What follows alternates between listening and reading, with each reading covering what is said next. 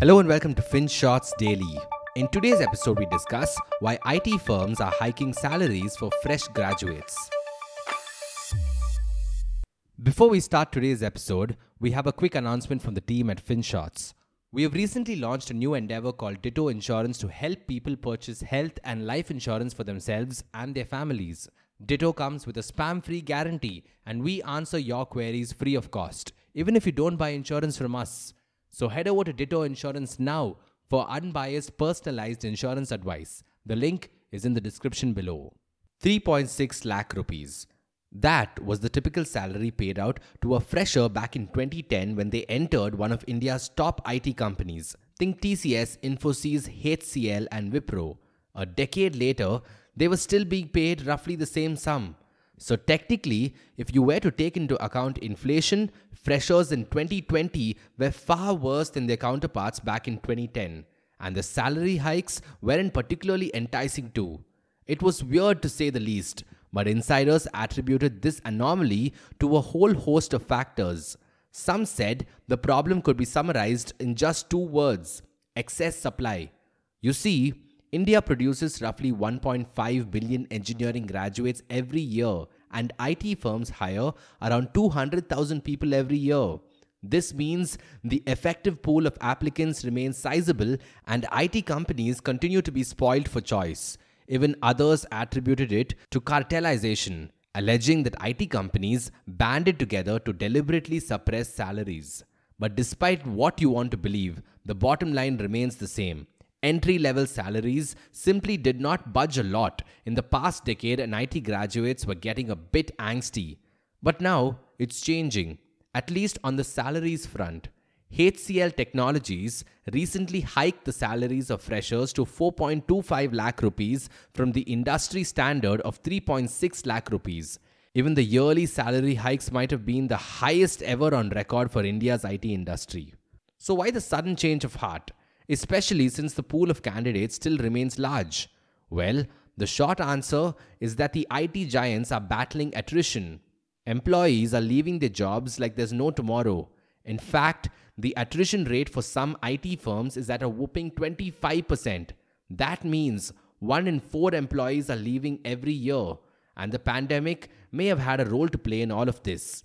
You see, Burnout became a real thing when people's lives were upended these past couple of years. Last year, Microsoft India's first annual Work Trend Index reported that over 62% of employees felt that their companies were demanding too much.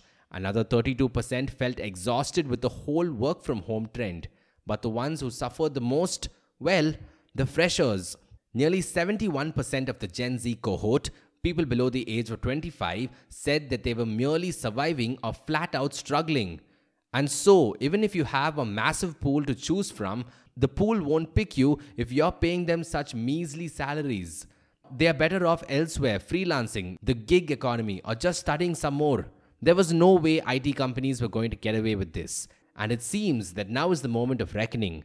Then there's the bit about competition. You see, IT firms aren't the only game in town anymore. As potential employers, they're competing with a burgeoning startup ecosystem that has money to burn. India is the third largest startup ecosystem after the US and China, and the country has over 10,000 technology led startups who have gone on to create nearly 6.5 lakh jobs. Flush with funds, these companies are ready to pay top dollar to hire good talent. Sure, they may not always be hiring freshers, but they're having an effect across the board. For instance, some reports indicate that IT companies are now increasingly resorting to differential hiring, meaning they're hiring a bunch of students from the same college, but they're choosing to pay some graduates more than what they would normally do. They're also having a hard time retaining those with niche skill sets. For example, the pandemic triggered a new wave of digitization. Companies have had to accelerate the adoption of new technologies and, as such, have been allocating a higher budget towards IT spending. A report from Quess IT Staffing shows a huge surge in demand for niche skills, artificial intelligence, data science, cloud computing, information security, and blockchain. In fact, demand for new IT security professionals shot up by 166%. Demand for full stack developers is up 110%. demand for Android developers has risen by 80%, while demand for data analytics professionals is up by a respectable 44.7%. Even Microsoft, a company that already pays its employees well, was forced to double its merit budget in a bid to retain mid level employees. Needless to say, all this is great news for IT employees. The only caveat is that IT companies are having to make slight adjustments. For instance, a decade ago, employee costs contributed about 43% of the total expenses at TCS. Last year, however, the company's wage bill rose to 53% of its total expenses. So, at some level, the rise in salaries may remove some of the labor arbitrage that exists between the developed economies and the developing companies. Meaning, while TCS could once undercut other global IT providers quite comfortably, that may not be the case going forward. There's also the fact that an economic slowdown seems to be precipitating on the horizon, and if things don't change quickly, the salary trends may once again flatline. So, if you're an IT graduate waiting to enter the workforce, things are definitely on the up and you should be happy about it. But, like always, it's recommended that you exercise some degree of caution. Thank you for listening to today's episode. FinShots Daily is available on a bunch of streaming platforms such as Spotify, Apple Podcasts, and Google Podcasts.